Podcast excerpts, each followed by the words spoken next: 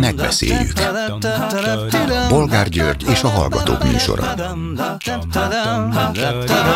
A műsor telefonszámai 061 387 84 52 és 061 387 84 53. Jó napot kívánok a Klubrádió mikrofonjánál, Bolgár György.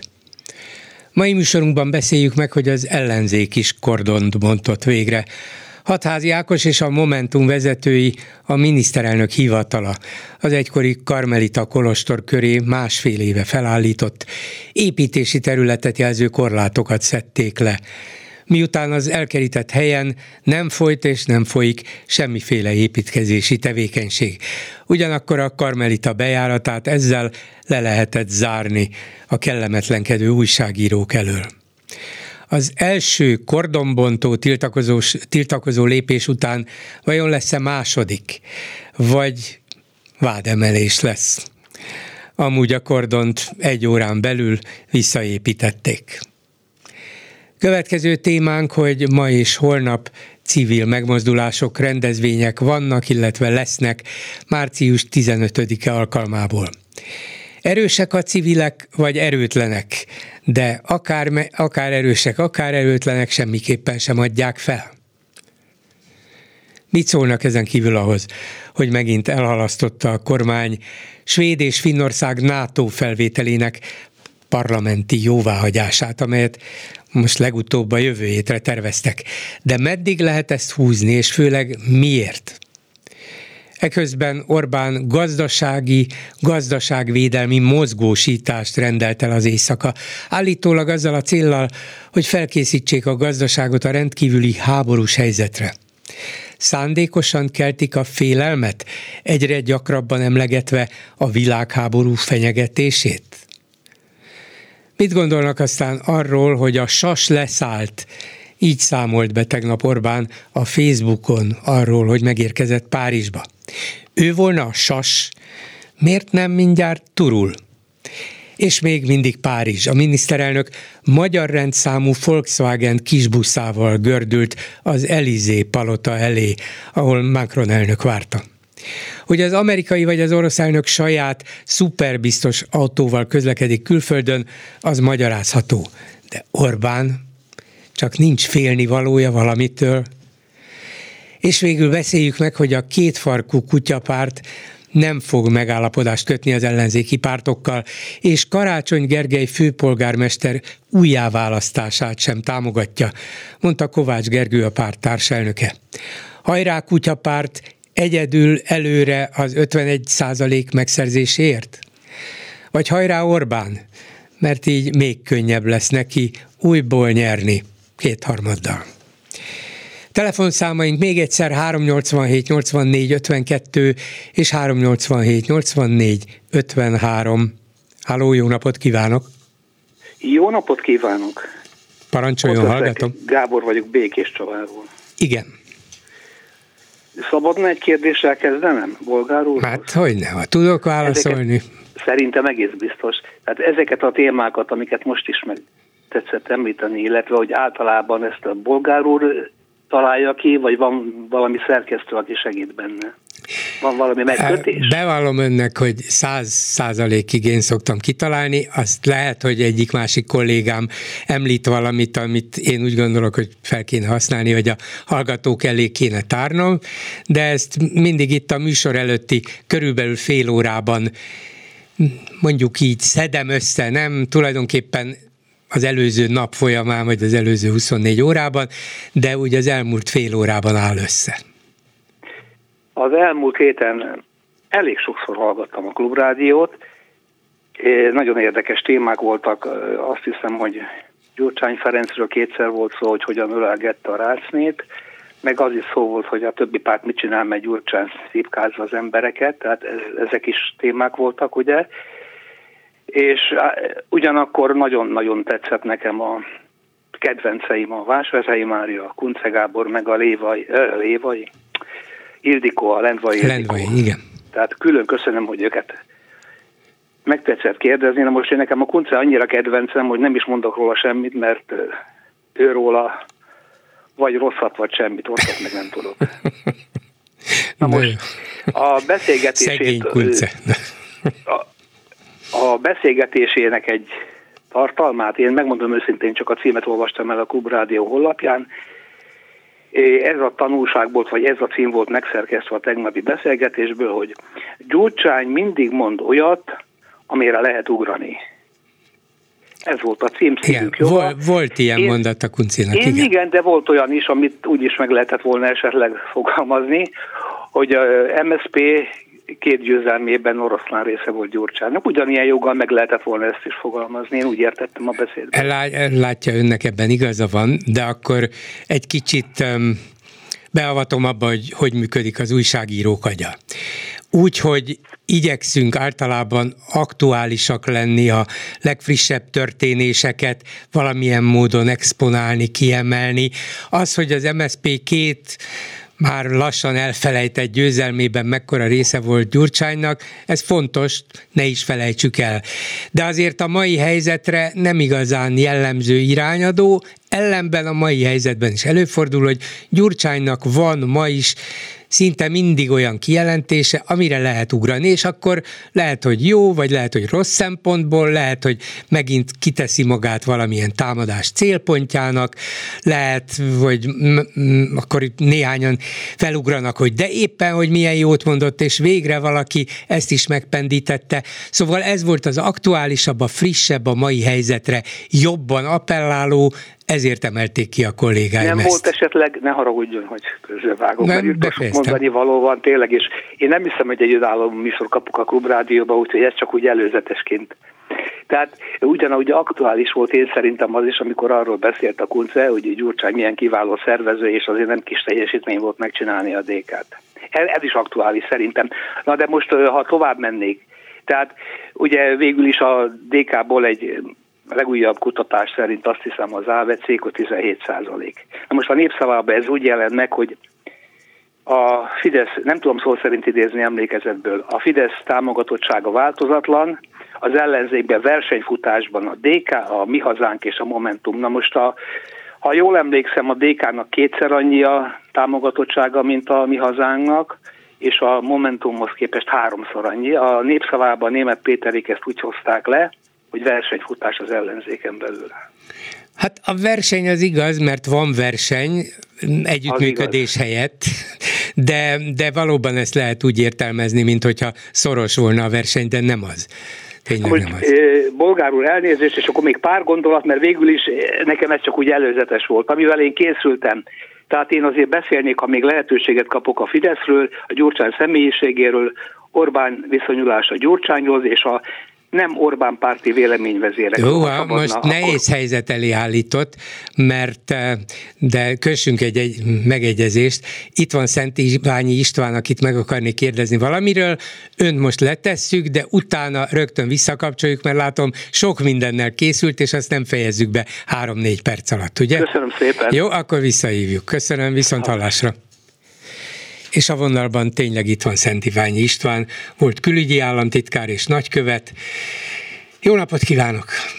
Jó napot kívánok! És Európai Uniós képviselő és Márkizaj Péter mellett a fő külügyes, szóval eh, arról szerettem volna kérdezni, ami nekem nagyon furcsa volt, meg is lepett, bár biztos, hogy volt már ennek valamiféle előzménye, és lehet, hogy előzőleg nem vettem észre, és meg kellett volna lepődnöm már korábban is, de néztem tegnap este, ahogy Orbán Viktor megérkezik az Elizé palotába, ahol a lépcsőn Macron francia elnök várta.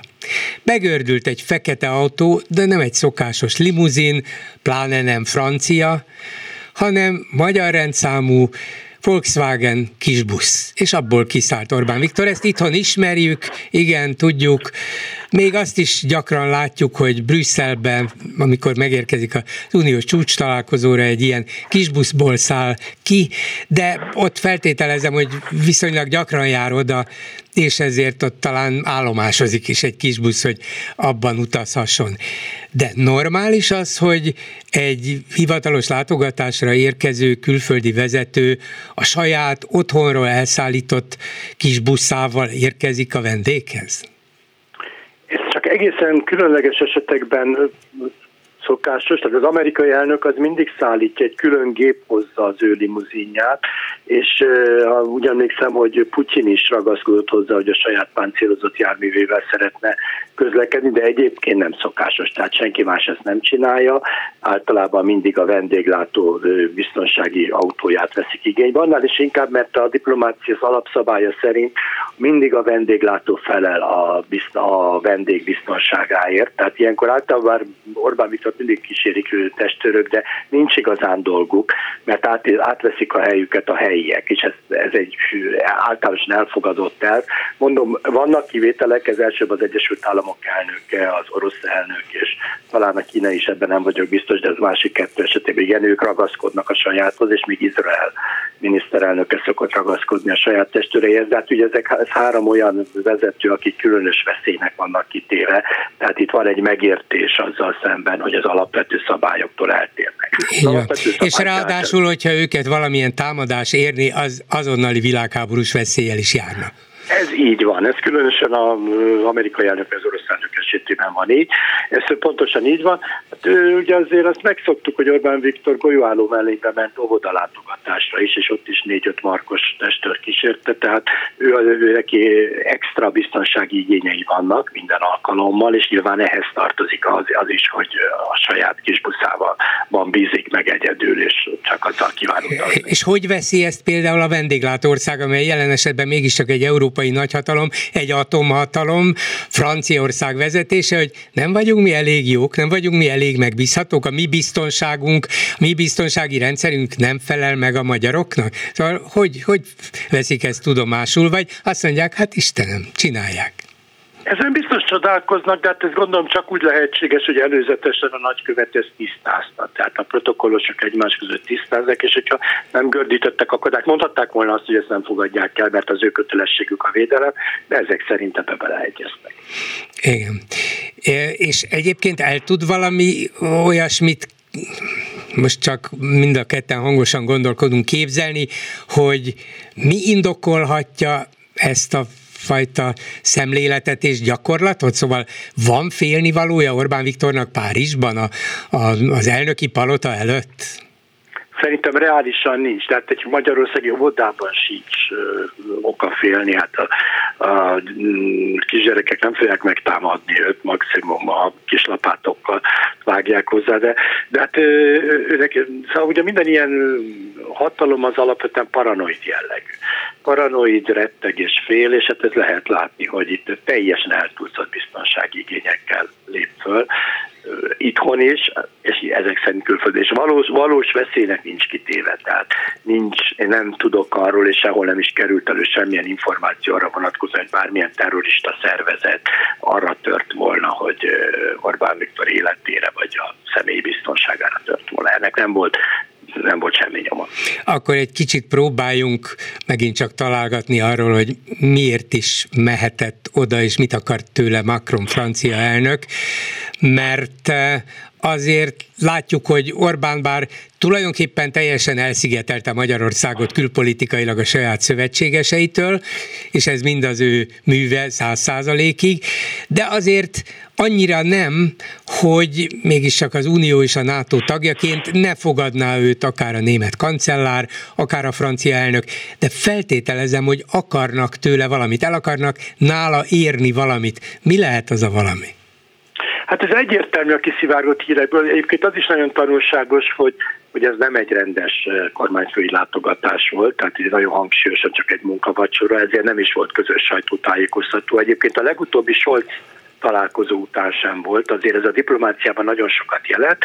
Ez úgymond egy munkavacsora volt, egy nem hivatalos beszélgetés, de a kiszivárgott hírek szerint a francia sajtóban azt lehet olvasni, hogy a leghangsúlyosabb része ennek az volt, hogy egyrészt e, sürgették a FID és a svéd NATO csatlakozásnak a ratifikációját. Nem tudom, hogy akkor azt már tudták-e, ami mai hír, hogy ez jövő héten mégsem kerül sor erre, mert jövő héten nem lesz ülés tehát ez újabb halasztás szenved ez az ügy.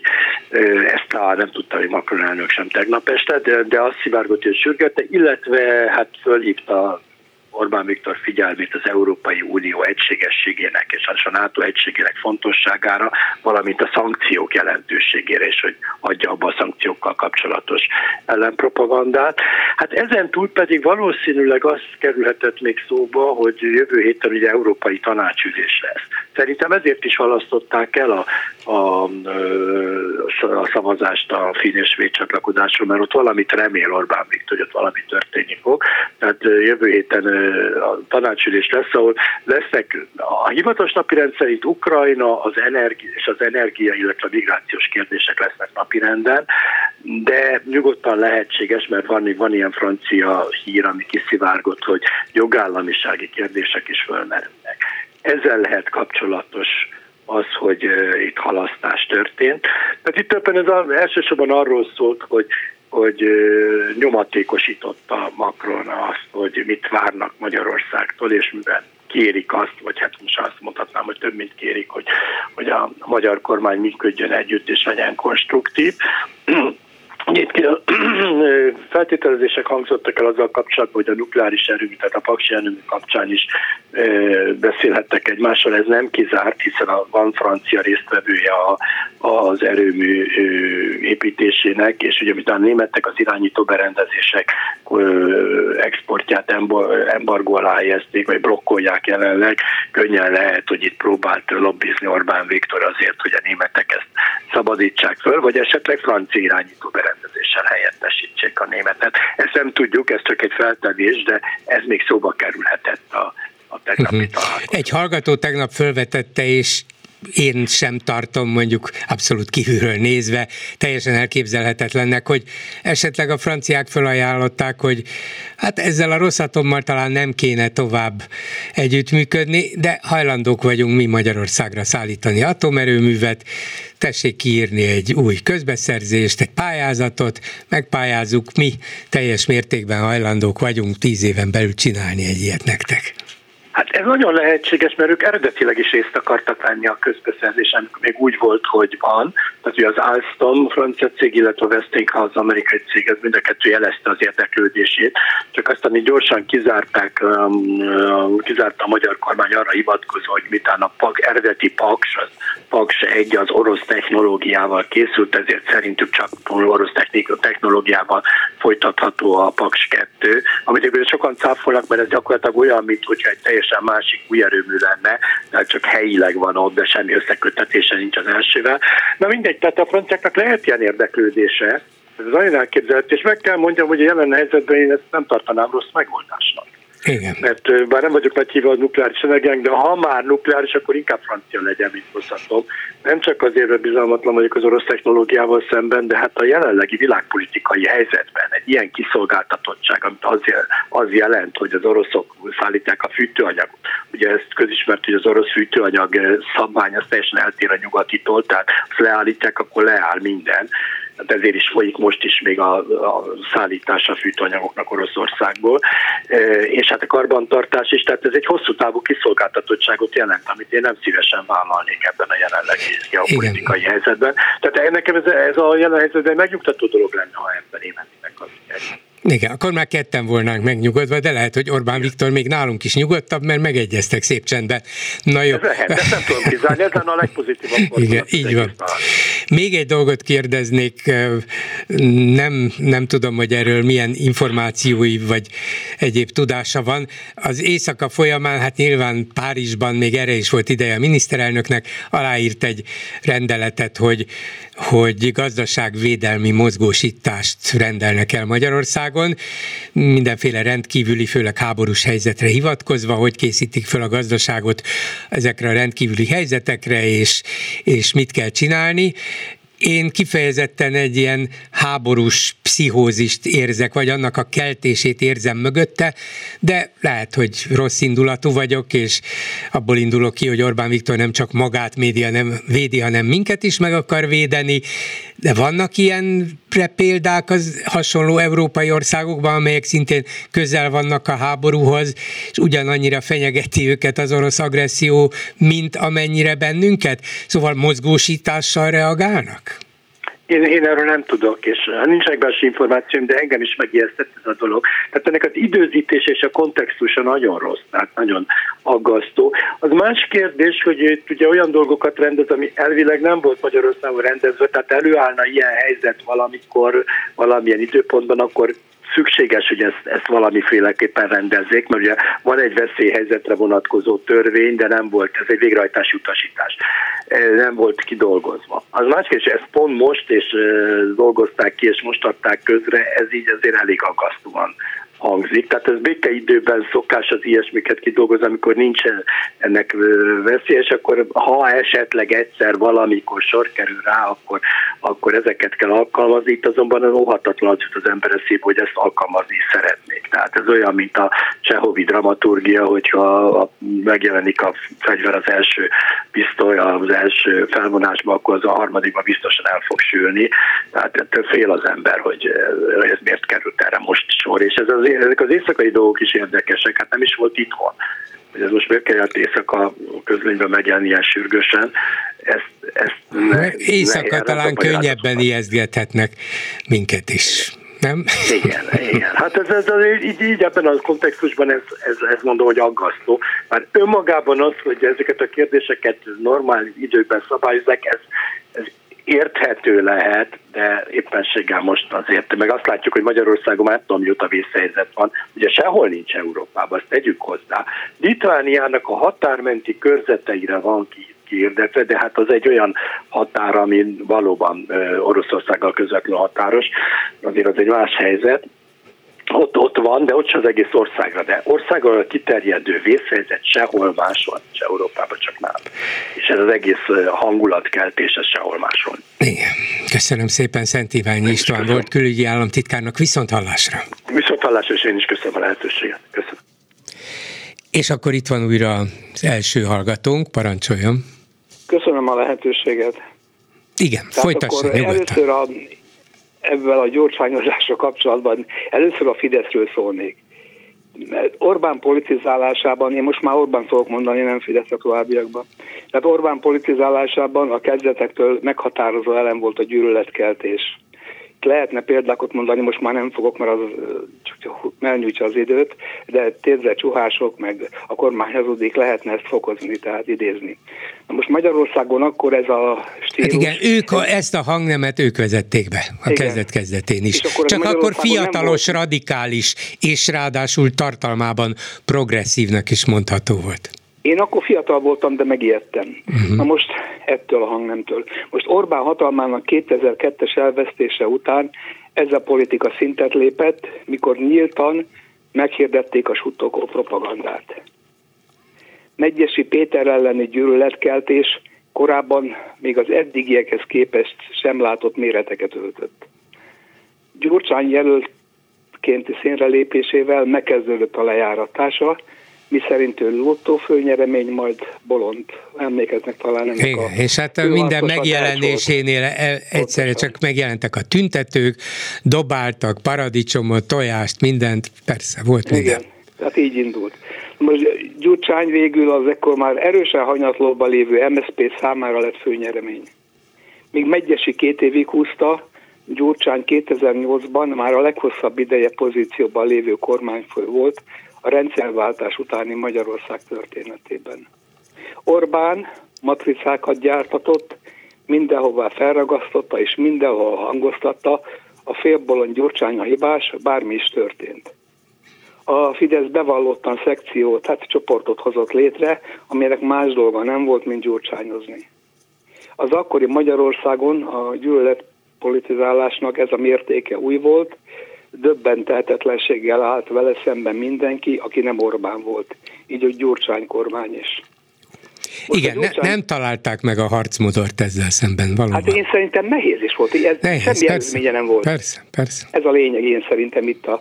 Na most a Gyurcsány személyiségéről. Én Gyurcsányt először a 168-szor a színjapán láttam, én megmondom őszintén, akkor azt hittem a Billy Gates. Szerintem úgy volt fel, de ezt rajtam kívül senki ki nem mondta, úgyhogy... Na, Később a híradókban a hosszúra nyúlt, túlmozgásos szomszéd kamaszfiunkat juttatta eszembe.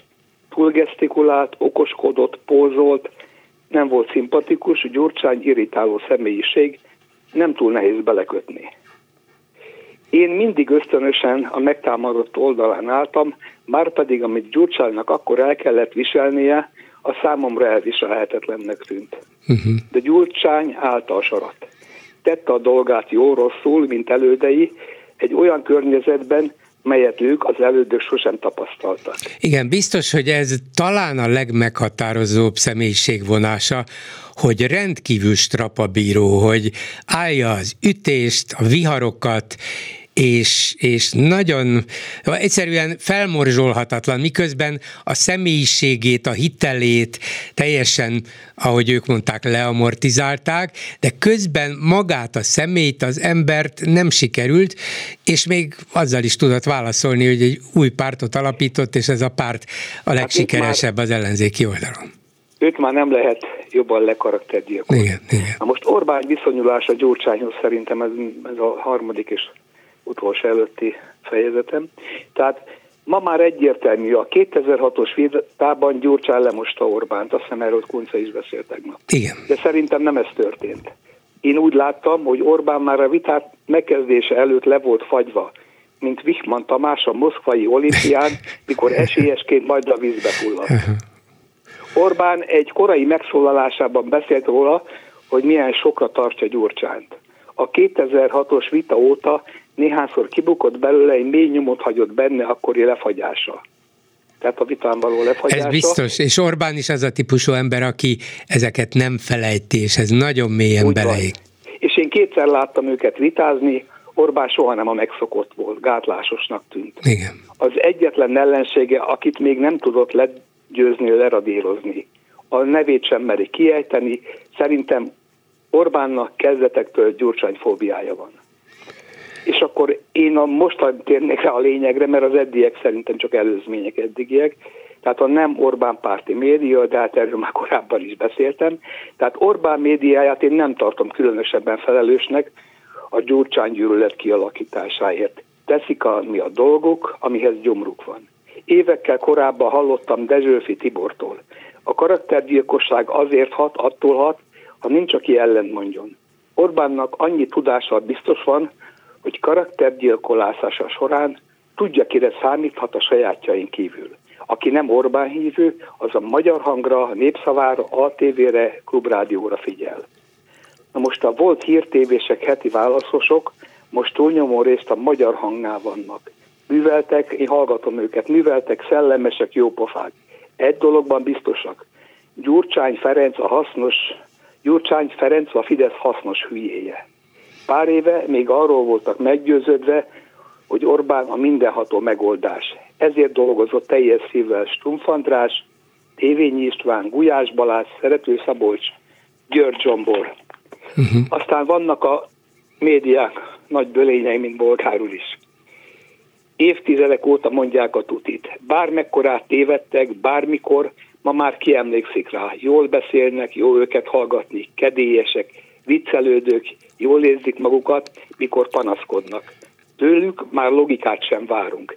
Zsigerből gyulcsányozhat Kéri László, Lengyel László, Bányi De András. Azért, ha, ha megengedni, erre reagálnék. Egyrészt nem, nem szoktam tutit mondani, a véleményemet elmondom, lehet, hogy határozottan, az is lehet, hogy némileg megváltozik az idők folyamán, vagy az események következtében, de hát, hogy nélkülözi a logikát, nem, nem hiszem, hogy nélkülözi, de hogyha arra megy ki ez az egész, hogy mi nem állunk ki száz százalékig teljes messzélességgel Gyurcsány mellett, akkor ezt elfogadom, és azért nem tesszük, mert senki mellett nem állnánk ki száz százalékig, de Gyurcsánynak a politikai tevékenységében, magatartásában, akár az öt éves kormányzásában, akár az azóta eltelt években lehet találni számos olyan problémát, amit nem szabad, nem is kell elhallgatni, és egy, dolog, egy dolgot még hadd mondjak, egy dolgot Igen. még hadd mondjak, azzal a tényel pedig végképp nem szabad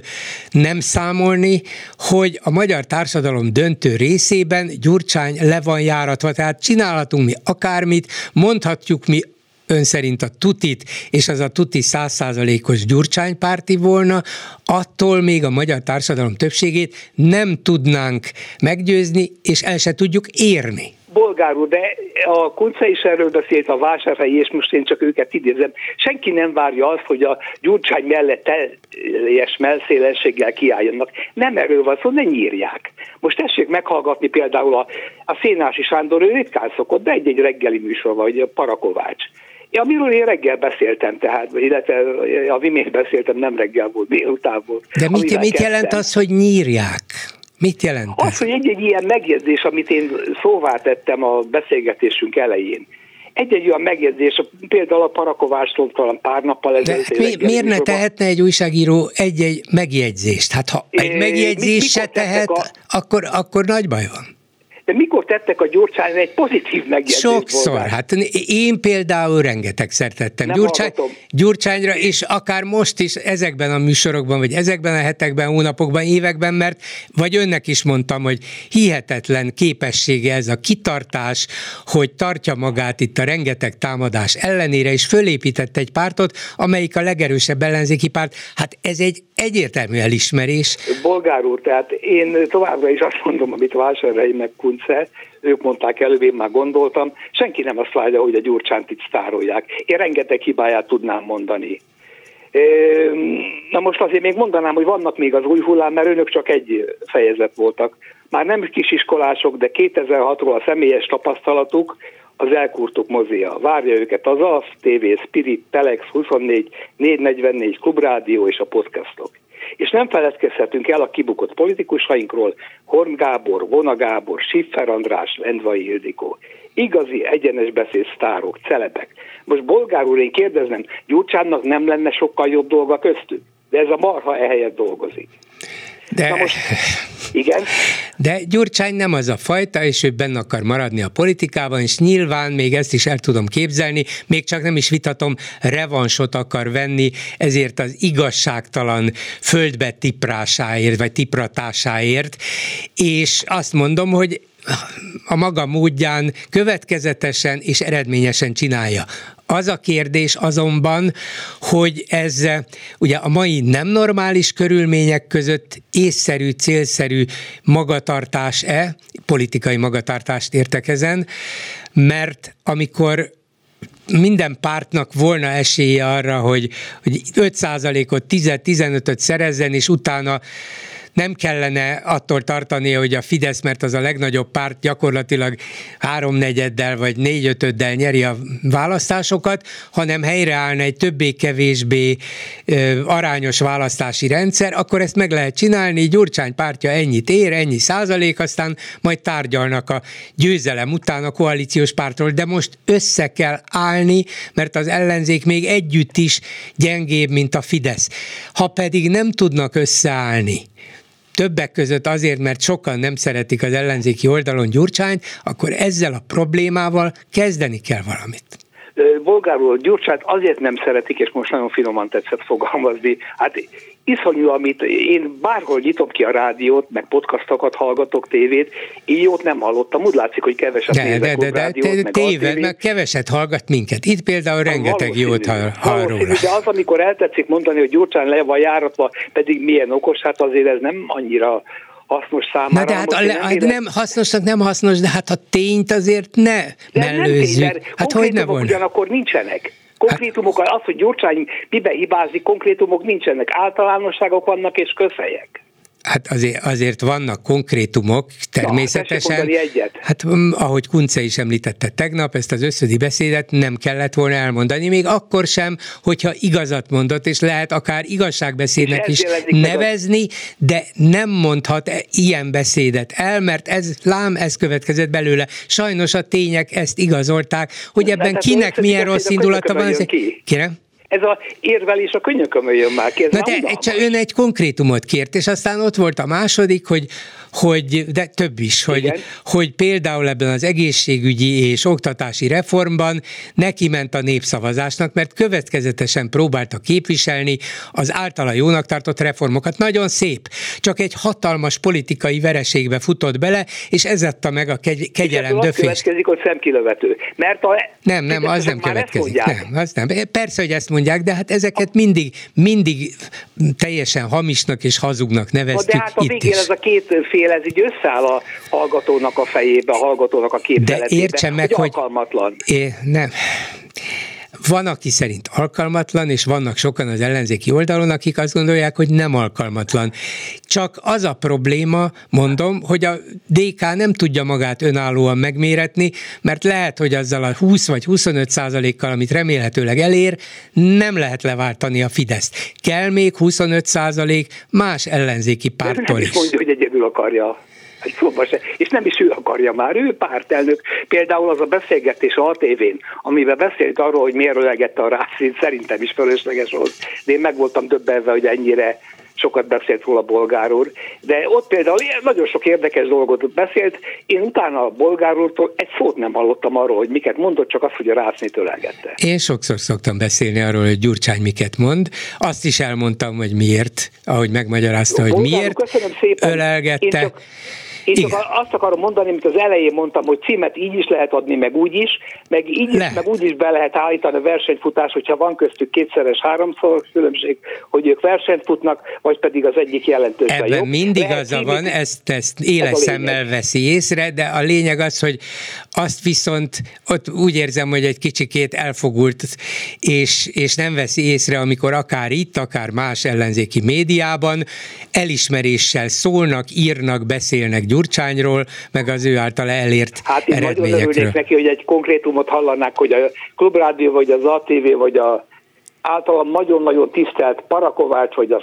Szénási Sándor, vagy akár Bolgár De ha csak, csak egy dolgot mondok, és akkor több nem is kell. Igen, köszönöm. Ha, és nem is én mondtam, hanem még a Jobbik egyik korábbi vezetője, azóta Eger polgármestere, a és kilépett, így van, aki azt nyilatkozta a Magyar Narancsnak, hogy a legrosszabb Gyurcsány kormány is fényévekkel demokratikusabb volt, mint az Orbán rendszer. Hát most ez a nagy dolog volt. Ez óri, hát de ez a lényeg, ez a lényeg. Gyurcsánynak lehet az erényeit meg hibáit sorolni, de nem verte szét a magyar demokráciát. Orbán pedig szétverte, létrehozott egy önkényuralmat, és Gyurcsány ezzel ellen harcol. Polgár úr, most eltetszett mondani a lényeget, de amikor a közvélemény kutatók kérdezik az egyszerű embereket, ők már nem árnyalnak. Persze. Ők azt hallják, hogy a Gyurcsány itt is, meg ott is alkalmatlan, kész. Az, hogy ő nem verte szét a demokráciát, ők idáig el sem jutnak.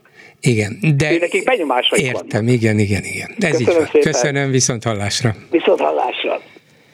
A vonalban pedig Strupka Anna, az Egységes Diákfront országos elnökségi tagja. Jó napot kívánok! Jó napot kívánok! És arra vagyok kíváncsi, hogy mit csinálnak a diákok ezekben a forradalmi napokban, vagy legalábbis a forradalmi napokra emlékező évfordulón, vagyis ma, holnap, március 15-én, milyen civil mozgalmak, megmozdulások, kezdeményezések, rendezvények vannak, lesznek? A mai és holnapi nap folyamán megrendezésre kerül a Civil Sugárút nevezetű rendezvénysorozat, ami már ma délelőtt óta folyik a Hősök terén.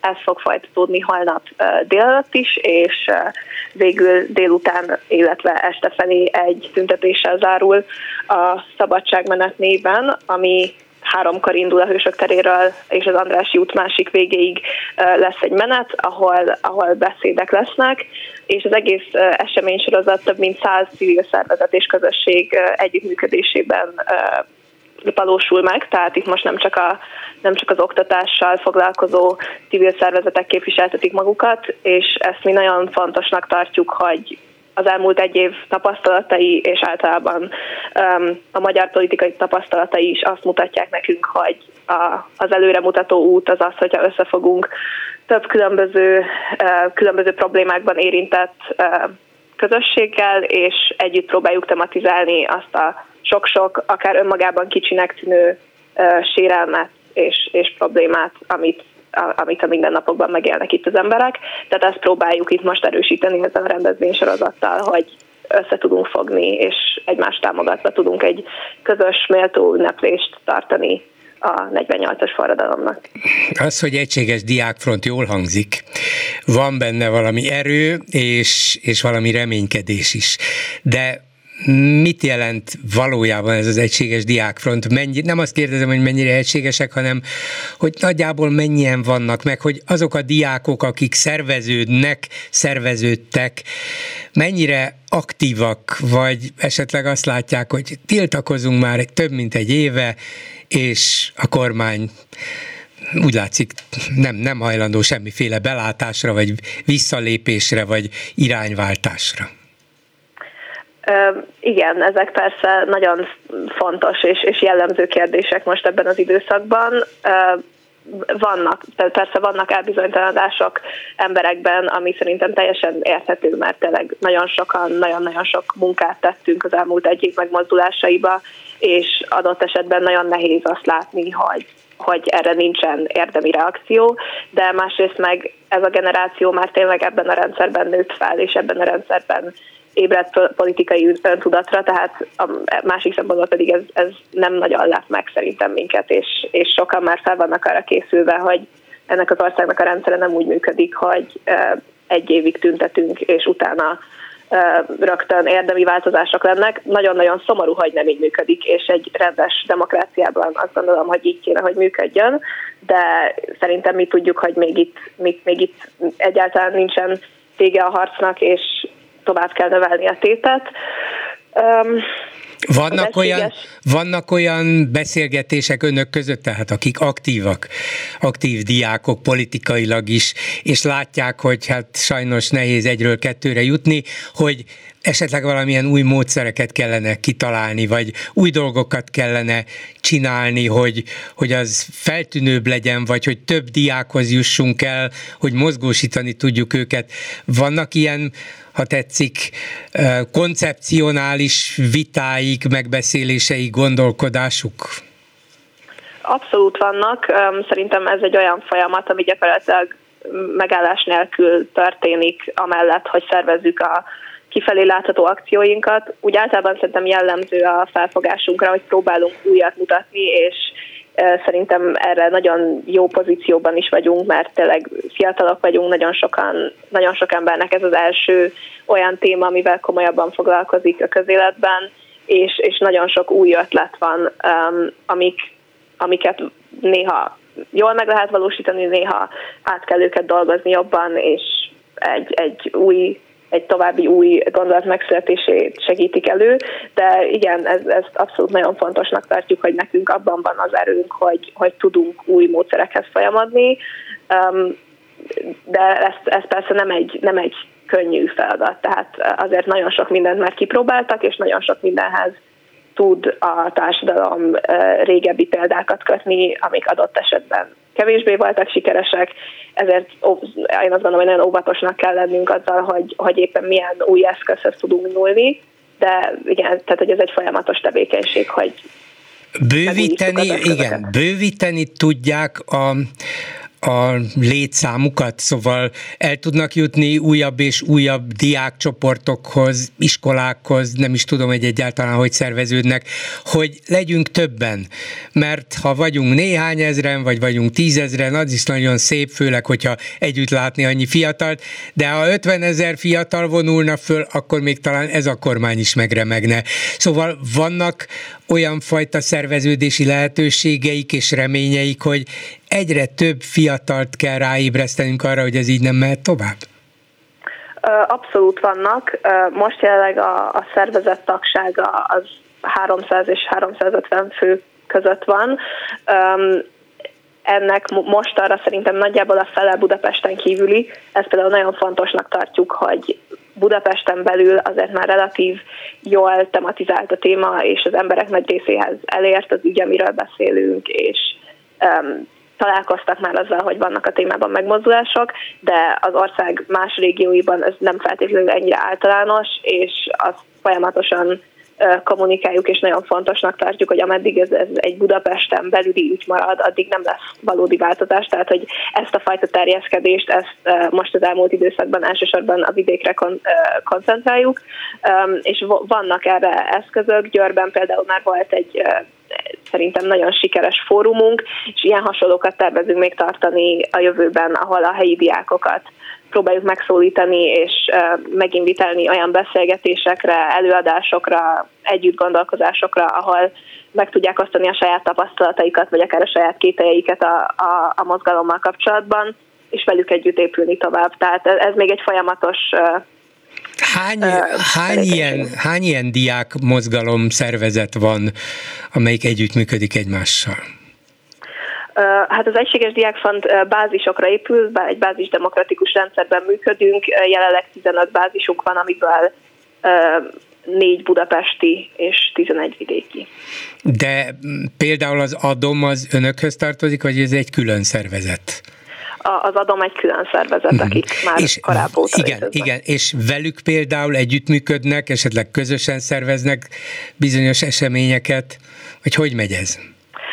Volt már rá példa, hogy közösen szerveztünk eseményeket, most például a, a, a mostani eseményben és a holnapi tüntetés szervezésében is mind a két szervezet aktívan részt vett, de korábban is voltak erre példák, de külön is szervezünk.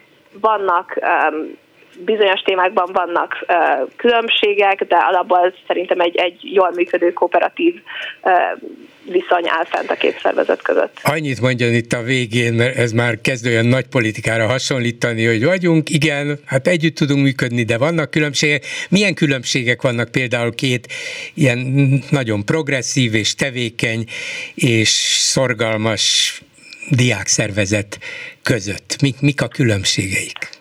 Hát például egy könnyen megragadható különbség, ha már a nagy politikáról beszélünk, az a pártokhoz való viszony, hogy uh-huh. adott esetben az adom nyitottabb, amennyire én tudom a pártokkal való együttműködésre, ami egy olyan dolog, amitől az LDF eddig elég határozottan elzárkózott különböző megfontolásokból, de szerintem eddig tiszteletben tudjuk tartani a a másik preferenciáit, és, és mind a két hozzáállásnak szerintem megvannak a maga előnyei és a maga hátrányai, de azért ez egy elég jelentős különbség.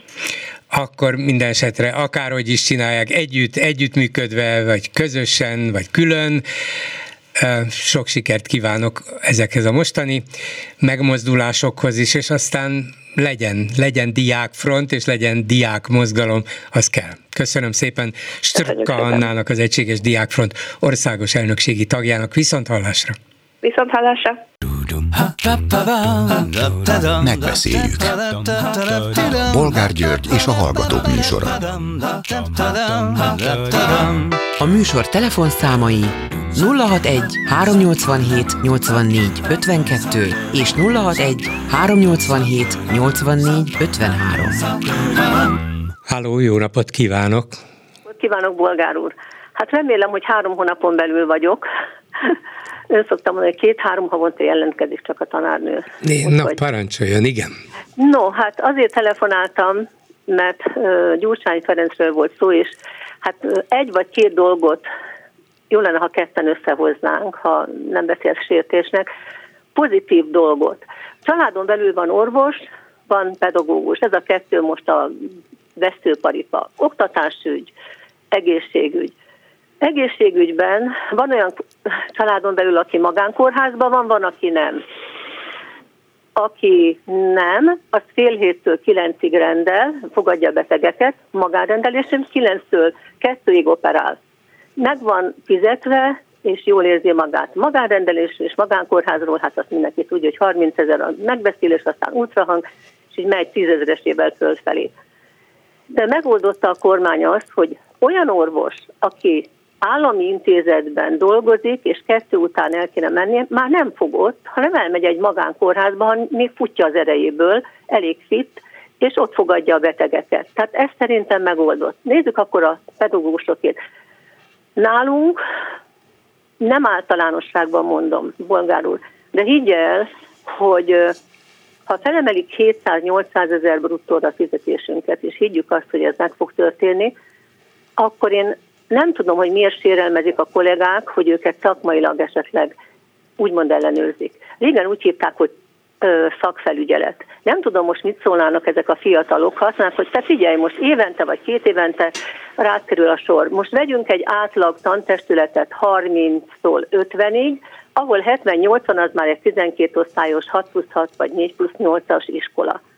Ott sem fog minden órában mindenki ott állni, most téged ellenőrzik és bevonult Tettük tudni, hányan jöttek be akkor? Majdnem többen voltak, mint a gyerekek, akik 25 és 30 között vannak. Reflektorfényben, még akkor írásvetítőn, istentelenül sok ö, ö, dokumentációt kellett letenni, meg kellett még azt is magyarázni, hogy mit, miért csináltam, vagy miért nem sikerült. És utána egy szakfelügyelet véleményt adott, és nem fizetésemelést kaptunk, igaz, hogy nem is vették el, hanem szakmailag tényleg elmondták, hogy hogyan kéne tovább menni. Most én nem tudom, hogy mi a gond azzal, hogyha nem szakfelügyeletnek, hanem egyébként mondjuk németül minőségellenőrzést végzünk. A legtöbb, a lányom is egy olyan amerikai cégnél dolgozik, ahol menedzsment hétfőnként, két hetente összel és megnézik, hogy ki mit ért el de csak egy egyszerű telefonos szolgálat, ahol szakmailag angolul, németül kell beszélni, ha már valaki francia, spanyolul, az már magasabb pozícióban van, de nézik, hogy hogy tárgyalt. Elérte? Hány ember tudott elérni? Szakmailag mindent néznek, elégedett volt-e a Bosch, vagy mit tudom én, Siemensnek, akivel letárgyalta. Mindenhol van ellenőrzés. Ha nincs ellenőrzés, akkor tetszik tudni, mi van?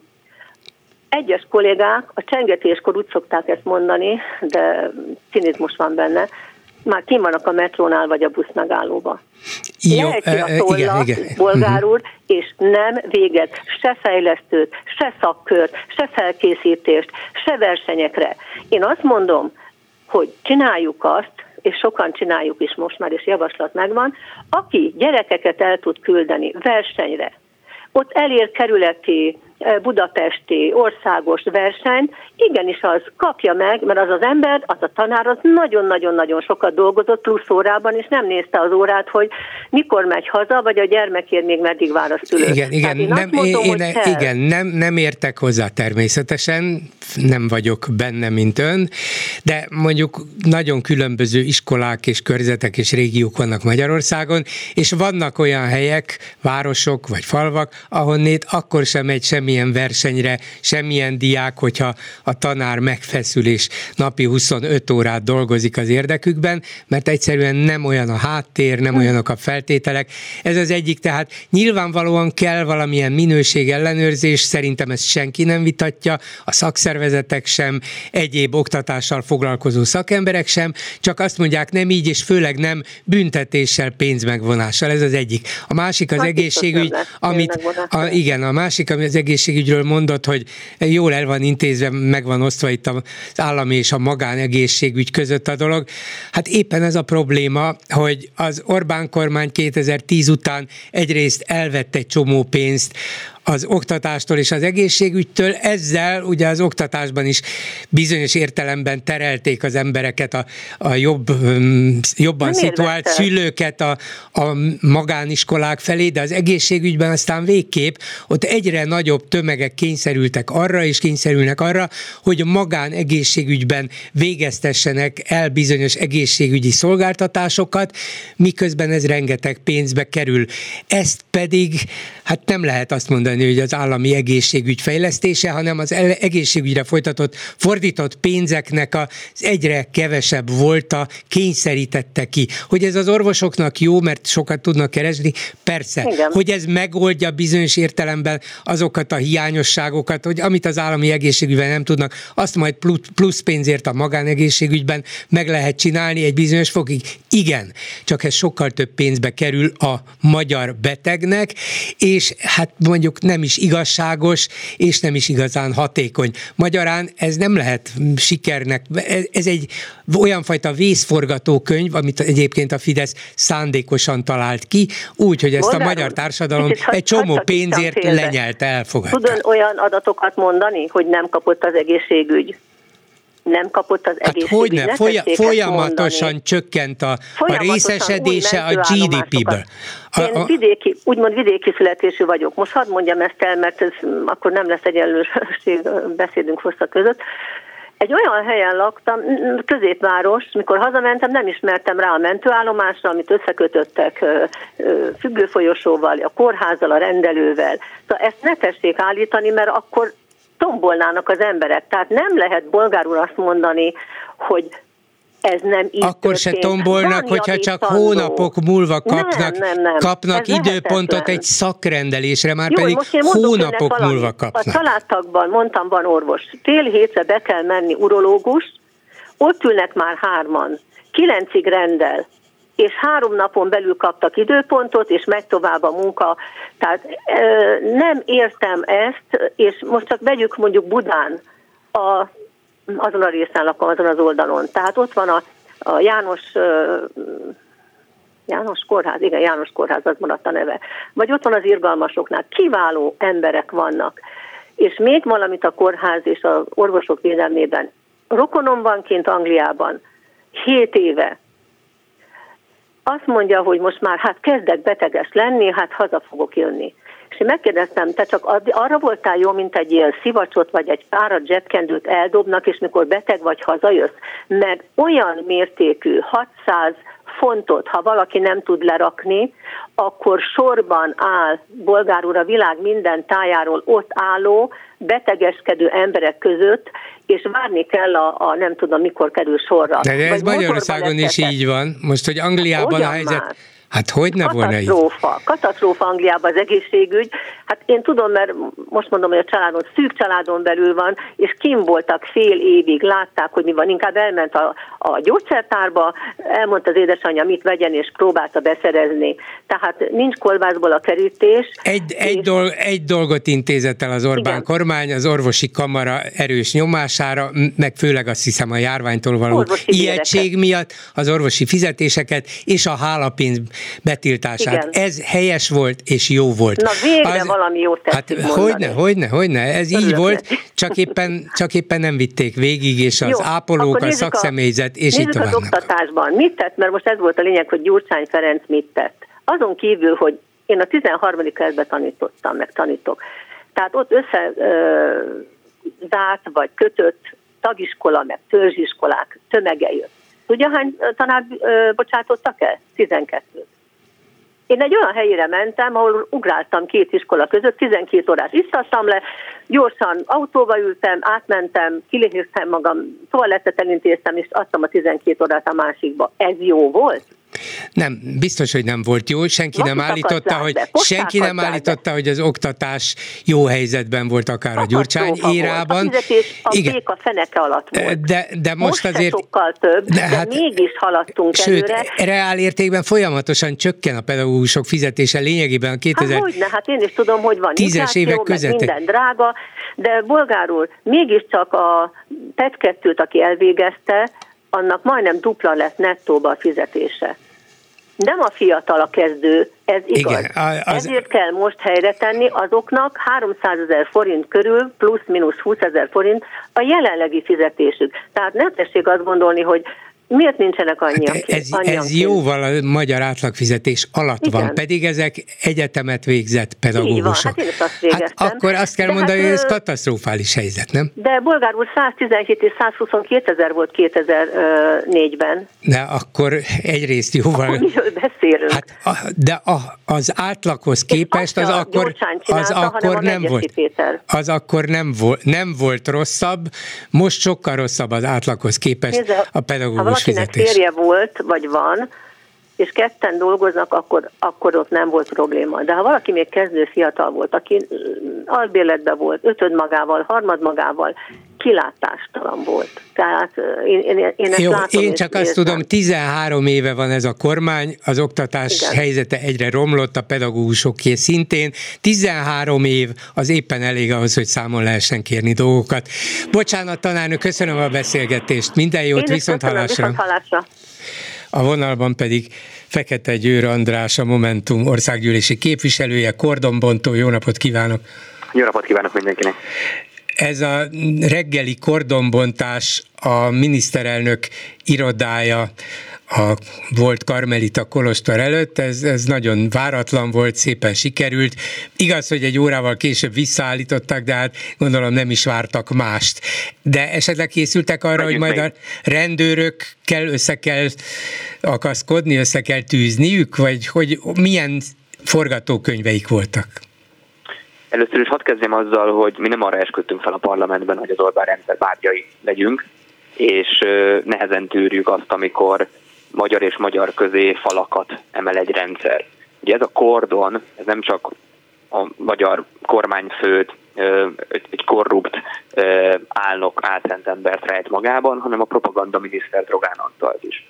És a, amikor mi lebontjuk ezt a kordont, akkor azt is jelezzük, hogy mi egy olyan országban szeretnénk élni, ahol szabad átjárás van oldalak között.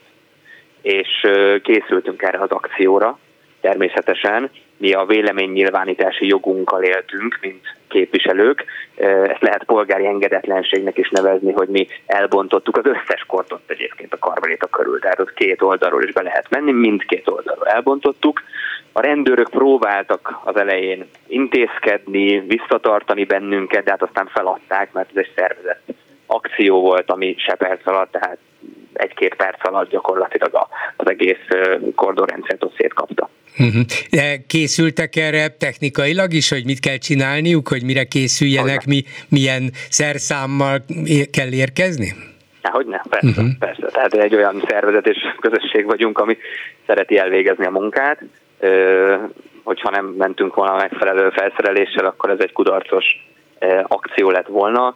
Március 15 előtt egy nappal arra akartuk felhívni a figyelmet, hogy Magyarországon továbbra sem szabad a sajtó, és mi pedig egy szabad sajtót szeretnénk Magyarországon, arra akarjuk felhívni a figyelmet, hogy nem tűrünk környezetszennyező gigaberuházásokat Magyarországon, és nem tűrjük a, a rendszer szintű korrupciót, ezért csatlakozni szeretnénk az Európai Ügyészséghez. Még Volt mi... hét követelésünk, most hármas Igen, igen, igen, nagyon helyes tőlem, még a többi négyet is elmondhatja, csak még mindig a technikai részleteknél maradva. Azt is fontolgatták, hogy mit tegyenek, ha mondjuk két rendőr vagy három rendőr megfogja önt, és a karjánál fogva elhúzza a kordontól, vagyis, hogy fizikai erőszakkal távolítják el önöket a helyszínről? Mindenre készültünk, azért már hat éve ebben a rendszerben politizálunk, és vannak köztünk olyanok, akiket elvittek már fizikai erőszakkal a rendőrök kőbányára a rendőrkapitányságra, és bent tartották egész éjjel át, és virasztottunk mellette, Donátomnáról beszélek. Úgyhogy mindenre fel voltunk készülve, váratlanul érte őket, tehát a Rogánféle titkos szolgálatok ilyen szempontból pocsék munkát végeztek, nem látták ezt jönni, úgyhogy ott azt a négy darab rendőrt, azt, azt váratlanul érte a dolog, hívtak erősítést, de az erősítés sem bírt a 11 képviselővel, mhm. ugye hatházi Ákossal közösen csináltuk ezt a cselekményt. Előtte egy órával találkoztunk eh, az egyik eh, közösségi helységünkben, ott kiosztottuk a szerszámokat, átbeszéltük a különböző eh, tervet, párokat állítottunk fel, és utána felsétáltunk a Karmelita Kolostorhoz, és még egyszer mondom, 5 perc alatt már ott voltunk az ajtóban, és uh-huh. akkor mhm. felraktuk a a 7 pontos követelésünket. Na, gratulálok. Amit ez, ez a köztársasági elnök, tehát a Fideszes köztársasági elnök hivatalára is kitettünk, ha már ott volt. Igen, igen.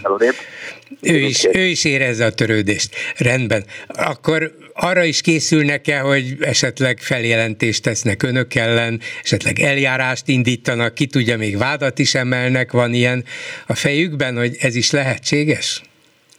Bármi lehet. Ugye én magam is most büntető eljárásnak vagyok az alanya, ami májusban fog remélhetőleg a, az igazság kimondásával és a győzelmemmel véget érni. Több momentumos ellen is vannak egyébként különböző eljárások. Bármi lehet, menjünk elébe. Uh-huh. Jó, hát akkor um, menjünk, mondjuk persze érdekes az is, hogy a kormány médiája hogyan reagált erre, a, erre az akciójukra. Azt hiszem a Mandinerem volt az, hogy pancser pucsa javából, még pucsot is akartak csinálni? Vagy csak pancserek voltak egyszerűen? Szerintem mi ezt eredményesen elvégeztük ezt a feladatot. És hát ha, ha, pucsot akarta, ha pucsot akartak csinálni, akkor nem, mert nem sikerült a pucs. mi a kordont akartuk onnan eltakarítani az útból, ugye ezt a kordont másfél évvel ezelőtt húzták oda fel, elképesztően csúnya egyébként, ott egyébként szép épületek vannak, tehát azért mind a Sándor Palota, mind a Karmelita Kolostor, szép épület, és az ott rondítja a, a, a tájképet, ugye nem engedik oda az újságírókat, ugye azokat a, a, az embereket, akik a nyilvánosságot, a választópolgárok sokaságát képviselve tennének fel kérdéseket a közhatalom gyakorlóinak. Ugye így működne egy normális európai polgári demokrácia. De ők nem állnak a kérdések elébe, félnek a valódi kérdésekről, és nekünk pedig az a feladatunk, hogy megmutassuk, hogy érdemes ezzel a rendszerrel szemben fellépni. Tudjuk, hogy ezt nagyon, kev- nagyon sokan nem tehetik meg, nagyon sokan félnek, talán joggal ebben a rendszerben, hogy elveszítik például az állásukat. Nekünk viszont kutya kötelességünk kockázatot vállalni, azért kaptuk a mandátumunkat a választóktól, azért kaptuk a bizalmat, hogy ilyen akciókat is csináljunk, és hát lesz még sok ilyen.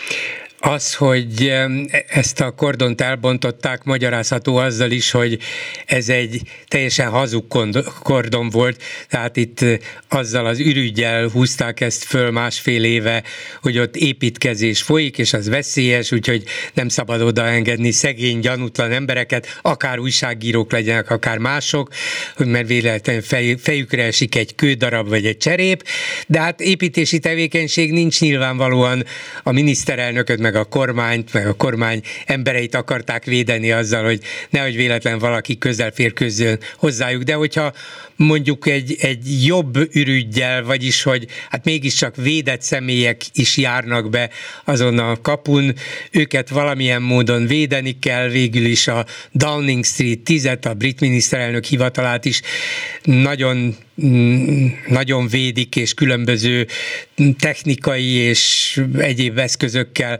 távol tartják ott a járókelőket is, meg a, még a sajtót is, tehát nem olyan könnyű hozzáférni bárkihez, akkor ezt el lehetne fogadni? Tehát létezne olyan megoldás, ami mondjuk a kormány vagy a miniszterelnök biztonságát is szolgálja, de, de mégis elfogadható volna másnak is? Ugye Fidesz országában a kormánytagok azok katonai repülőgépekkel repkednek ide-oda a világban, van, hogy egyébként magánútra, ugye az Adriai tengerpartjára, miközben az osztrák kancellár és, és személyzete, munkatársai pedig kereskedelmi légijáratokon mennek diplomáciai utakra. A csóró osztrákok, tehát hogy nekik csak az jutott, de a magyarok azok megengedhetik maguknak a katonai luxusgépeket. Ez is egy jó példa arra, hogy, hogy nem ez az a politika, amit, amit a Momentum csinálni fog. A Momentum egy olyan országban hisz, ahol hozzáfér mindenki a politikusokhoz, tehát mi nem páncélozott autókban, meg golyóálló mellényekben szeretnénk közlekedni, mert az már rég rossz. Az azt jelenti, hogy a, megosztottuk a társadalmat, hogy gyűlöletet, gyűlöletet szítottunk a társadalomban, és folyamatosan félnünk kell a valódi kérdésektől és az emberek utálatától. Ide juttatta a Fidesz az országot. Mi Magy... ebből szeretnénk ezt az országot mhm. kiemelni. Magyarán azt, azt mondja, hogy a miniszterelnököt, az semmi problémám nincsen, az, hogy védik az országgyűlési, az országgyűlést, a parlament épületét, ugye az országgyűlési őrség emberei, semmi probléma nincsen vele. Tehát tehessék már fel az újságírók a kérdéseket uh-huh. könyörben. Tehát a karmelita elé nem kell semmiféle védvonalat vagy kordont húzni, mert nincs veszélyben ettől a miniszter. Uh-huh. Értem. Jó, akkor... De olyan még... jó volt azt szabadon látni, tudja, amikor elbontottuk ezeket, hogy szabadon át lehetett ott járni. Tehát, hogy arra röpke öt percre úgy érezhette az ember, hogy akkor itt valami, itt valami megmozdult, itt valami kicsit felfrissült, kicsit kicellőzött ott az a ott az az utca, de hát aztán gondoskodtak a rendőrei arról egy órával később, hogy újra az egész az egy ilyen pállott, dohos, az előző kommunista rendszerekhez emlékeztető berendezkedésé váljon. Akkor még valamit, ami már nem tartozik a kordonbontáshoz, de azért az elmúlt napok, hetek, talán hónapok egyik fejleménye is, és és hát a momentumot is érinti.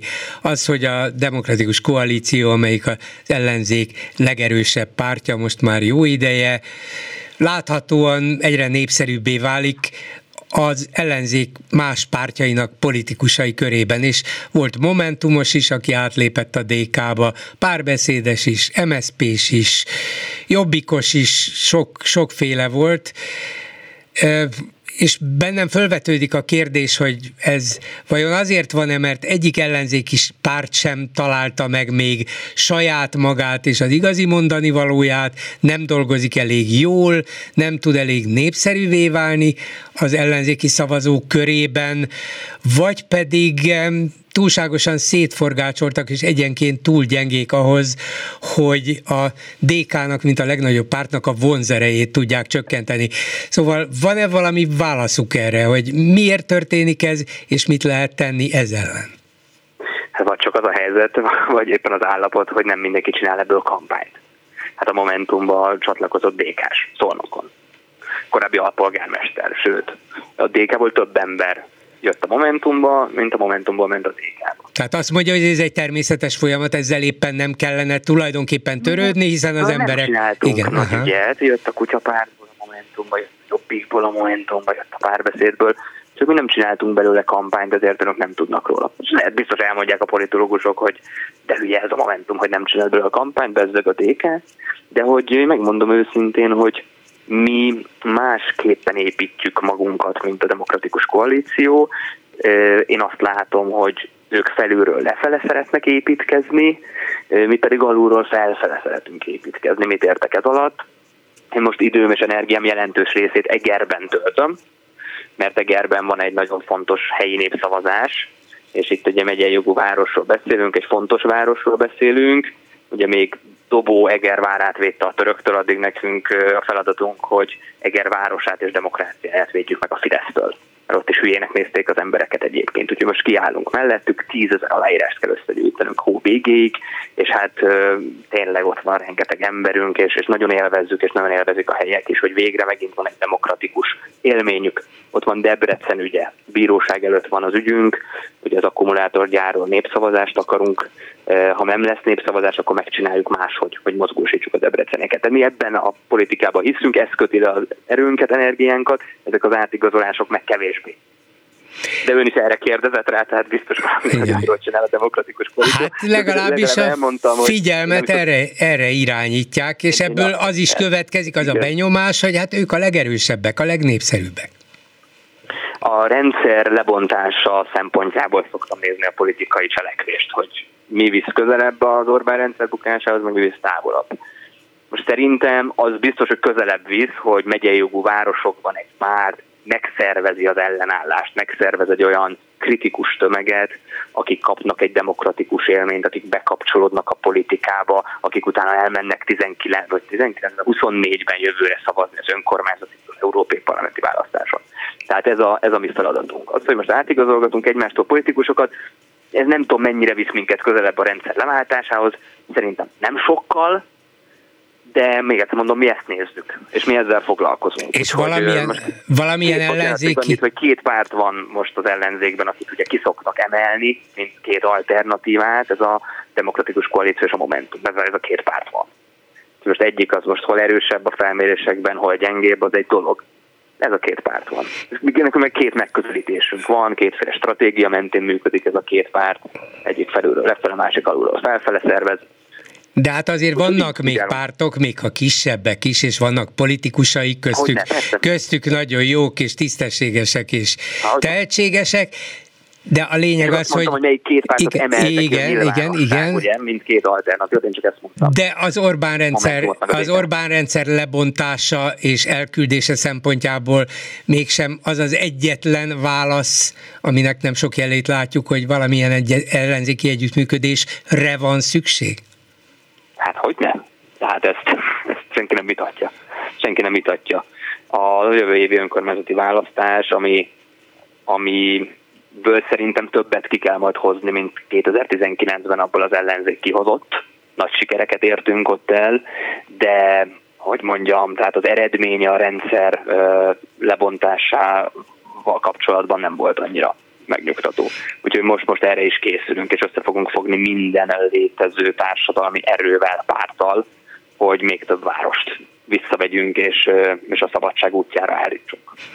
Nem, nem akarom ilyesmire rábeszélni, meg valószínűleg talán ennek a mai váratlan akciónak sem tett volna jót, hogyha minden ellenzéki pártból lett volna ott kordonbontogató, mert ki tudja, akkor lehet, hogy a rendőrök már felkészültebben várták volna önöket, de ha ilyesmit együtt csinálnának... Mi nem szivárogtunk. Igen, igen. igen, igen. legalább tudunk, hogy nem szivárog a momentum. Igen, Magyar, igen, reméljük. Is tudtam, csak most már mindenki más is tudja rajta. De csak ennek a jelképes voltára akartam célozni, hogyha egy ilyenben együtt vesznek részt, az mutatja azt is, hogy megbíznak egymásban, és hogy együtt erősebbek. Nem lehet ilyeneket kitalálni közösen? Dehogy nem, hogy nem, persze. Lehet kitalálni ilyeneket, ahogy sok ilyen volt az elmúlt években ilyen közös fellépés, és sok ilyen lesz még a következő években is. Úgyhogy ez, ez egy időszakos történet, tudja, hogy most éppen ki bízik kiben, mi most magunkban bízunk a legjobban, hatházi Ákosban bízunk, együtt csináltuk meg ezt a dolgot, mert, mert ha ez kiszivárog és felkészülnek, akkor, akkor ez nem lesz volna egy sikeres kezdeményezés, úgyhogy Értem. Köszönöm De szépen. nyitottak, tényleg nyitottak vagyunk mindenkire, ahogy eddig is. Köszönöm Fekete Győr Andrásnak, a Momentum országgyűlési képviselőjének. Viszont hallásra. Háló, jó napot kívánok! Üdvözlöm, bolgár úr! Parancsoljon! Hegyi Banni vagyok. Hát persze nincs név. Ö, azt hiszem, hogy nem a témához tartozik. Én ö, oktató vagyok, tudja? Igen. A kedvesem meg tanár. Én nekem nincs tanár végzettségem. És hol oktat? És, ö, ö, hát nézem, nézem, meg hallgatom, ahogy itt ö, a tanáremberek betelefonálnak, és így, és akkor ö, ja Istenem, bérelme, béremelést, meg ilyeneket. Én szerintem nem ez kéne Na, Nem tudom, hogy kéne? ön tud-e ebbe segíteni, vagy valami ismerőse, de a, itt van előttem a gépemen a 2011-es évi törvény. Igen. Ami a pedagógusok előremeneti rendszeréről szól annyi csak az egész, hogy kéne egy próbapert indítani az állambácsi ellen. A kedvesemmel kiszámoltuk neki például úgy kb. 5 milliával tartoznak. Hát igen, csak közben változtattak ezen a, ezen a előmeheteli rendszeren, illetve a pedagógusok bértáblázatának kiszámításán, és ezért aztán... Ezért kérem a tanácsát. Ez nem működik Hát már? hiszen ha a törvényt megváltoztatták, akkor nem, akkor lehet, hogy az hát igazság... A Rózsika csinálta még Igen, annó. igen, igen, csak aztán aztán a Fidesz parlament úgy döntött, hogy hát mégse tudják ezt vállalni, vagy nem akarják, vagy nem, nem szeretnék. Szóval nem hiszem, hogy érdemes perrel, perrel mm, foglalkozni, ez idő, energia, pénz, és nem vezet semmire, mert közben megváltozott a törvény, úgyhogy az igazság lehet, hogy az önök oldalán áll, de a jog az meg azt mondja, hogy hát sajnos változtak a feltételek, változtak az előírások, a szabályok, sajnáljuk. Tudja ki áll a én oldalamon, bolgár úr? Na. A diákjaim. Azt elhiszem, és sőt, én is önök mellett állok, meg még sokan mások. Csak nem biztos, hogy a jog az önök oldalán áll. Ezért, ezért mondtam a perről azt. Hát valószínűleg akkor ez nem jog. Van, hát a joggal vissza is lehet élni, de meg egy természetesen egy önkényuralom az úgy szabja a jogot a saját ízlése szerint, ahogy akarja. Kedves, hogy időt áldozott rám. Köszönöm. Hát sajnálom, hogy milyen szomorú válaszokat tudtam adni, de minden jót. Hát ha, hát, ha a dolgok jobbra fordulnak valamitől, nem ettől a pertől sajnos. Viszont hallásra. Vissza. Mit írnak a Facebookon a kommentelőink, Lőrinc Saba? Szia Gyuri, Szia Gyuri köszöntöm a, hallgató... Szia Gyuri, köszöntöm a hallgatókat.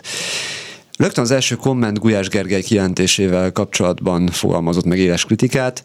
Magyarország ma lényegesen szabadabb, mint nyugat-európai országok. Ez a szabadság nekem már túl sok. Irány Berlin. Ezt pedig ma elő sem hoztam, hogy mit mondott Gulyás Gergely. Talán azért sem, mert rendszeresen elmondja. A végén már el is fogják hinni. Pedig Gulyás Gergelyről nem gondoltam volna, hogy ezeket elhiszi, azt hittem, hogy ezeket oda teszik eléje, és elmondja, mert ez a szabály, ez a feladat, ez a, ez a dolga, de most már kezdem úgy érezni, hogy elhiszi. Minél több, többször ismételgetsz egy bizonyos dolgot, független attól, hogy az igaz vagy sem, szerintem az egy idő után beépül, és önmagadnak is be tudod súlykolni. Ez az én gondolatom. A kutyapárt ugyanúgy a kormány szekerét tolja, ahogyan Torockai vezette, ahogyan a Torockai vezette Mi Hazánk mozgalom is. Ez, az nem, nem, nem, nem ugyanúgy, nem, nem, semmiképp se ugyanúgy, nem hoznám őket közös nevezőre. A kutyapárt egy, egy alapvetően demokratikus párt, demokratikus gondolkodású, demokratikus gyakorlatú, ráadásul kreatív és szellemes és, és, és nagyon ügyes annyiból hasonló, de a, a mi hazánk az, az um, egyértelműen a kormány és a kormánypárt szekerét tolja, még a néha szélsőségesebbnek hangzik is, de ez is benne van az egész elképzelésben és a forgatókönyvben, hogy hát legyen egy még szélsőségesebb párt, hogy a Fidesz be tudja magát mutatni úgy, mint hogyha tulajdonképpen középen állna, és tőle balra is, meg jobbra is vannak, de a, a kutyapárt ebből kilóg, csak azt nem veszik tudomásul, észreveszik, és tudják is, tehát tudomásul nem veszik, hogy ez nem egy olyan demokratikus rendszer, ahol egy párt annyit ér, amennyi szavazója van, és ha 5 százalék, akkor annyi, a 3 annyi, a 15, akkor annyi, és ennek megfelelően lesz majd beleszólása a dolgokba, akár a kormányzásba is, hanem ez egy olyan rendszer, amiben csak ellenzéki együttműködéssel lehet esetleg leváltani az Orbán rendszert. Ha valaki ebből kivonul, és azt mondja, hogy én nem, és közben egyre több szavazót tud maga mögött, 5%-ot, 15-öt, már ilyeneket is láttam egyes felmérésekben, hát akkor az csak Orbán győzelmét segítheti elő. Ebből szempontból végeredmény szempontjából persze hasonlíthat a mi hazánkhoz, de különben sehogy se. Mindenesetre a külön utasság meg a, az egység a, ebben a rendszerben nem fel, az egység megbontása ebben a rendszerben nem segít. Ez az... Hát nem, sőt, kifejezetten káros, és nem vagyunk még választás közelben, az is lehet, hogy a, abban a pillanatban, amikor választás lesz, a kutyapárt elvi szavazói gyakorlatilag mégis úgy döntenek, hogy nem szabad a kutyapártra szavazni, mert nem fog elnyerni egy egyéni képviselői helyet, vagy nem lesz polgármester, vagy nem lesz önkormányzati képviselő, mondjuk a az európai választáson el tudom képzelni, hogy ott, ott van esélyük, mert 5%-nál többet össze lehet hozni, és akkor el lehet indulni Európába, kíváncsi vagyok ott, mit csinálnának, mit mondanának, de az egy érdekes kísérlet volna, de különben önkormányzati és országgyűlési választáson ez csak a kudarc, ez a vereség képlete. Egy kicsit másabb témában, ez a bizonyos tartalék felhalmozás előírá, felhalmozást előíró rendelet is megmozgatta a kommentelőket. A harmadik világháborúval való pánikkertés a fasisztoid diktátorok eszköze lett az utóbbi hónapokban. Putyin, Medvegyev, Xi Jinping, Donald Trump például most azzal kampányol Ájovában, hogy csak az ő megválasztása akadályozhatja meg a harmadik világháború kitörését. Orbán is ebbe a sorba állt be ha nem is a világpolitika, ha nem is világpolitikai tényező, de a magyarságot sikeresen lejáratja. Hát igen, és itthon kelti azt a félelmet, aggodalmat, hogy figyeljetek, én vagyok az egyetlen, aki békét akar, mert különben mindenki háborút, a nyugat már, már véresen háborúpárti, és mi lesz veletek, ha én nem védelek meg benneteket, ezt a ezt a, kép, ezt, ezt a helyzetet állítja föl és állítja a választók elé. Ha aztán nem lesz világháború, mint ahogy remélhetőleg nem lesz, és azért ennek van a nagy valószínűsége, akkor ő, nagy akkor ő védett meg minket. Ez azért elég, elég érdekes egy olyan ember tekintetében, aki tényleg soha semmilyen háborús helyzettel nem állt elő, vagy állt szemben. Az egy másik dolog, hogy Brüsszellel szemben folyamatos harcot viselt korábban, ez volt a legismertebb retorikája. Így van, valamiért ez a háború nagyon vonza őt. Mert talán azért, mert nyilvánvalóak a választási lehetőségek, és ő úgy érzi, hogy a többséget mindig minden hogyan és minden módon és propagandával, pénzzel maga mellé tudja állítani. De még a cseh elnök, akiről úgy tudom, hogy katona volt, Peter, Peter Pavel is sem él hasonló retorikával. Sőt, ő nagyon a v való távozást is felvetette, mint gondolatot, a, amikor megválasztották. Talán éppen azért, mert Orbán pont ellenkezően viszonyul mondjuk Oroszországhoz, mint a v Nem, hát ezt a szöveget, amit Orbán mond, és amit, ezt, ezeket a gondolatokat, amiket ő képvisel, ezt a, az Európai Unióban senki. A kordonbontással kapcsolatban is született egy érdekes komment. Fideszes kordonbontás demokratikus, más kordonbontása nem az. Nyehara só. Mindenki másnak megkus. Éljen az Orbányi demokrácia. De minden esetre az is valami talán éppen a Fidesz kordonbontása miatt, hogy, hogy a rendőrök nem akadályozták meg, jó váratlan is érte őket, mint kiderült ez Fekete Győr Andrástól, de aztán amikor jött erősítés, akkor se próbálták őket fizikailag megakadályozni ebben, és valószínűleg az lehetett mögötte, hogy jaj, jaj, nehogy, nehogy itt valami konfliktus Párhuzam. legyen, és, és azt tudják mondani, hogy mi ezt, ezt megakadályoztuk, hogy ezt mi tetlegesen próbáltuk lehetetlenné tenni, úgyhogy mm, ennyiből szerintem a fejükben van, a Fidesz fejében, hogy aztán lesz ennek mégis valami eljárás a vége, azt nem tudjuk. Nemzeti ünnepeken a mindenkori köztársasági elnöknek kellene ünnepi beszédet mondani, hiszen ő testesíti meg az egységet az országban. Eddig volt érdekes a komment, én itt vettem észre, hogy ezért akar ez az ország darabokra esni szerintem. Ez az én véleményem. Nem akar darabokra esni az ország, talán még a Fidesz se akar darabos, vagy a fideszes közönség se. Azt szeretné, ha mindenki fideszes lenne, és akkor egységesen lennénk. Bárhogy is ez tagadhatatlan, ha Novák megszólal, ott legalább egy ember felzokog, ha más nem, akkor én. Nem, nem. Novák Katalin tud úgy beszélni, vagy tudna úgy beszélni, hogy nem kell zokogni tőle. Nem biztos, hogy minden, minden alkalommal egy nemzeti ünnepen beszédet kell mondani. Meg különben is, hát a miniszterelnök elől ne vonjuk el, vagy ne vegyük el a, a reflektorfényt, ne álljunk eléje, ne, ne mondjunk egy másik beszédet, mondja elő a magáét, üzenjen Petőfinek, idézze meg, keltse életre, érdeklődéssel várjuk, mit fog mondani. Azért az a szeánsz érdekes lesz. táncoltatás is igen, lesz. Igen, igen, igen. Sas leszállt. Én egy pingvinre emlékeztető formációt láttam csosszogni, írja egy kommentelő ezt a sas leszállt, ezt, ezt nem, egyszerűen nem tudom értelmezni. Ez mit jelent? Hát ez úgy látszik, hogy a kommentelők nagyon-nagyon élvezték, hogy kifigurázhatják. A sas leszállt? Inkább gatyás övnek néztem, különösen hátulul. Igen, akkor végre megvan a turul is, jó? E, és még egy ötlet, a has leszállt. Um, igen, igen, nem. Külső jegyekkel nem, nem foglalkozunk, nem, nem, nem, nem teszünk megjegyzést rá, rengeteget dolgozik, és nyilván a sok izgalom és a sok feszültség, ez arra kényszeríti, hogy nem, akár menet közben is bekapjon egy-két falatot. Nem élhet úgy, mint egy átlagember. Hát vegyük tudomásul, reggeli, ebéd, vacsora, vacsorára nagyon kevés. Például tegnap ugye a francia elnöknél, hát ki tudja mennyit kellett ott tennie. Francia, a, a számunkra idegen francia konyhából. És ő mégis hősiesen legyűrte. A eredeti jelentésében a sas leszállt azt jelentette, hogy ember lépett a holdra. Jaj, de ezt Orbánról lehet, nem lehet, az a cél.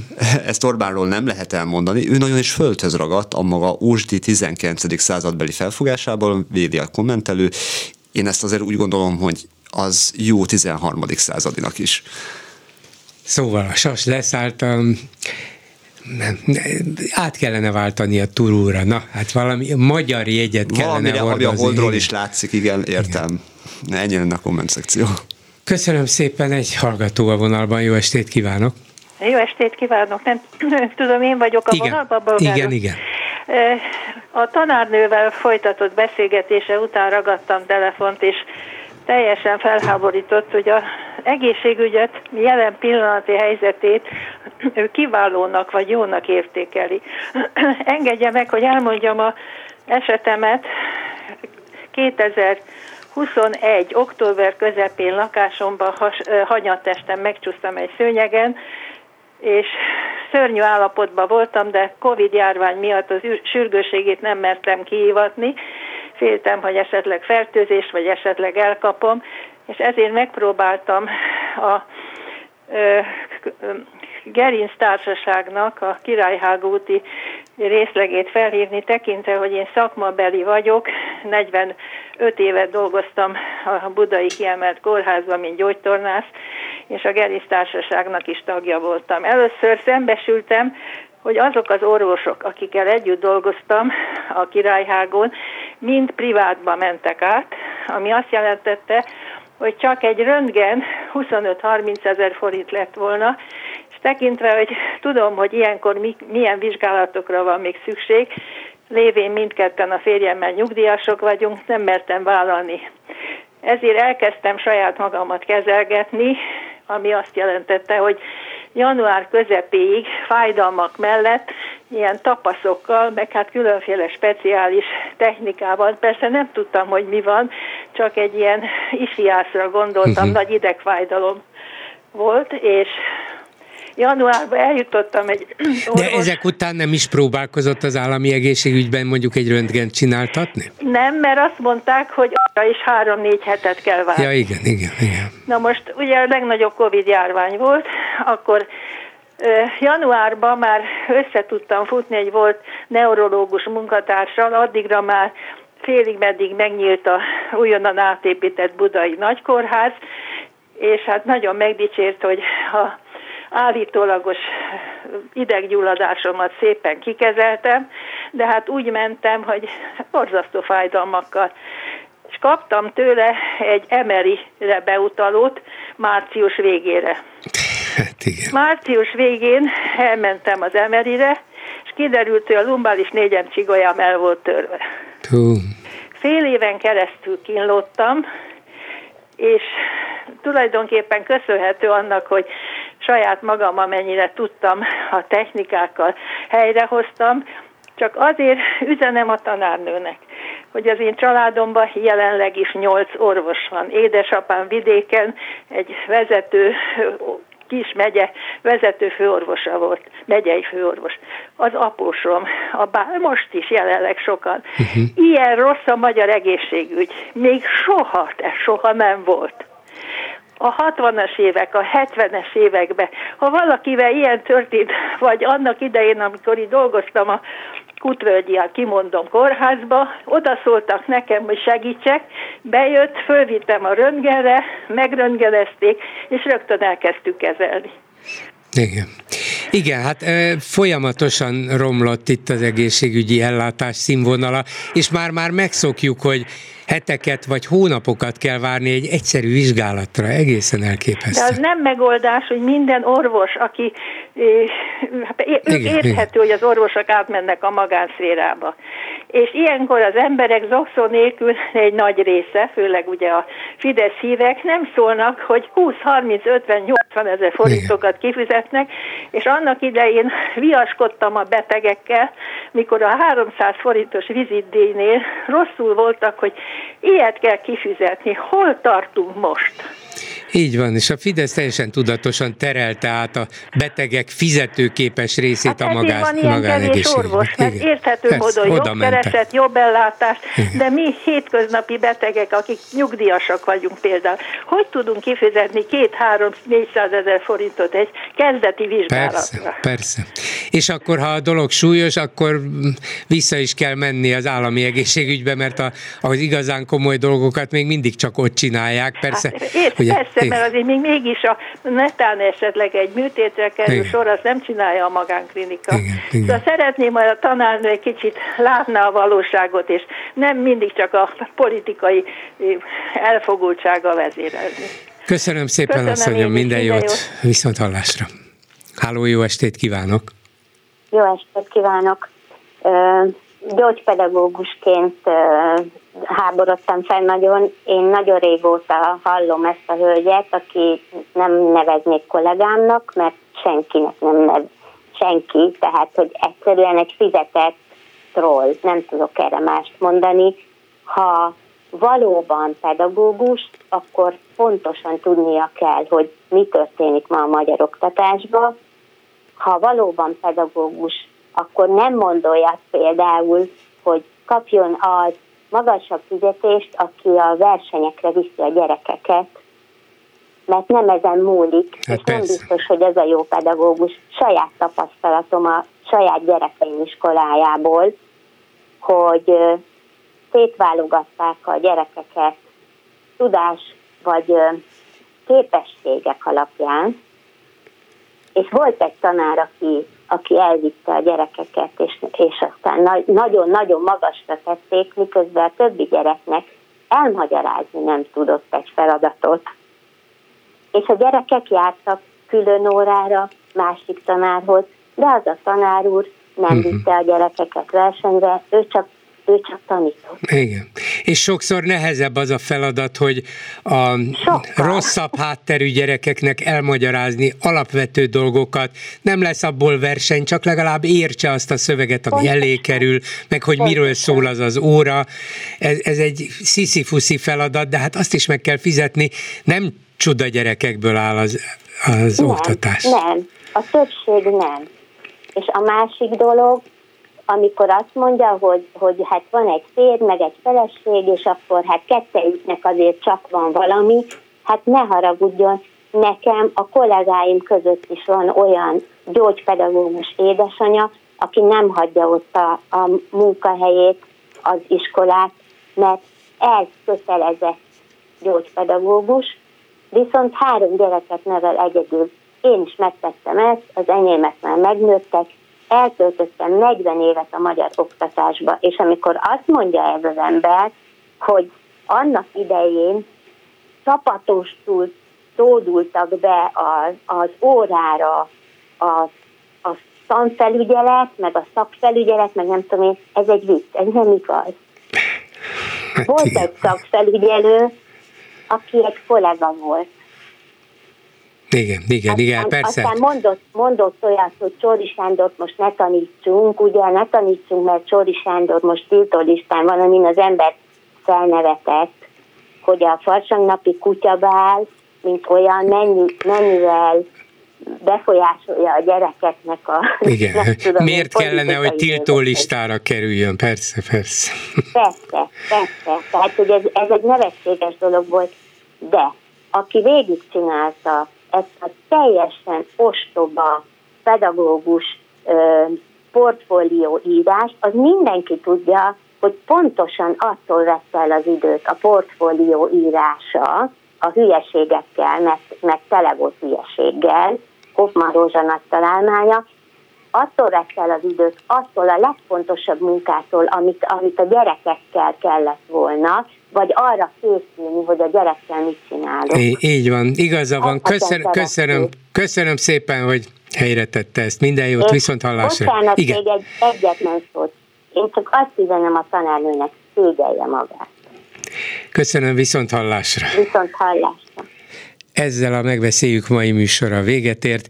Készítésében közreműködött Král Kevin, Lőrinc Csaba, Erdei Tünde, Lehocki Miriam és Túri Lui.